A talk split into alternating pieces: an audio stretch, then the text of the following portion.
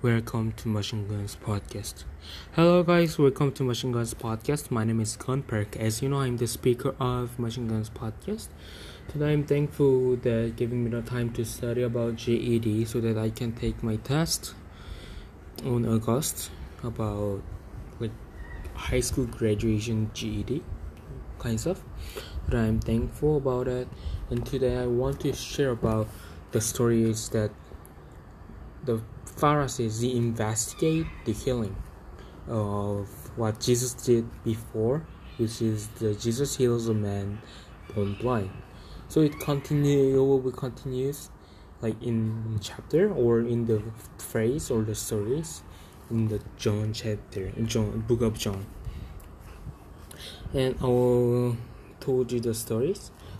And they brought to the Pharisees the man who had, bl- had been blind. Now the day on which Jesus had made the mud and opened the man's eyes was a Sabbath. Therefore the Pharisees also asked him how he had received his sight. A sight.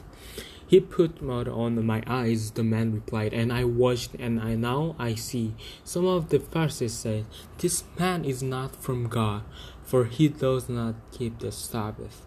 But others asked, "How can a sinner perform such signs?" So they were divided. Then they returned, they turned again to the blind man. "What have you said about him? It was your eyes he opened?" The man replied, "He is a prophet." They who still did not believe that he had been blind and had received his sight until they sent for the man's parents. "Is this your son?" Yet they asked, "Is this the one you say was born blind? How is it that now he can see?" "We know he is our son," the parents answered, "and we know he was born blind, but how he can see now, or who opened his eyes, we don't know. Ask him. He is of age. He will speak of himself." His parents said this because they were afraid of the Jewish leaders, who already had decided that anyone who acknowledged that Jesus was the Messiah would be put out of the synagogue. That was why his parents said, "He is of age, ask him."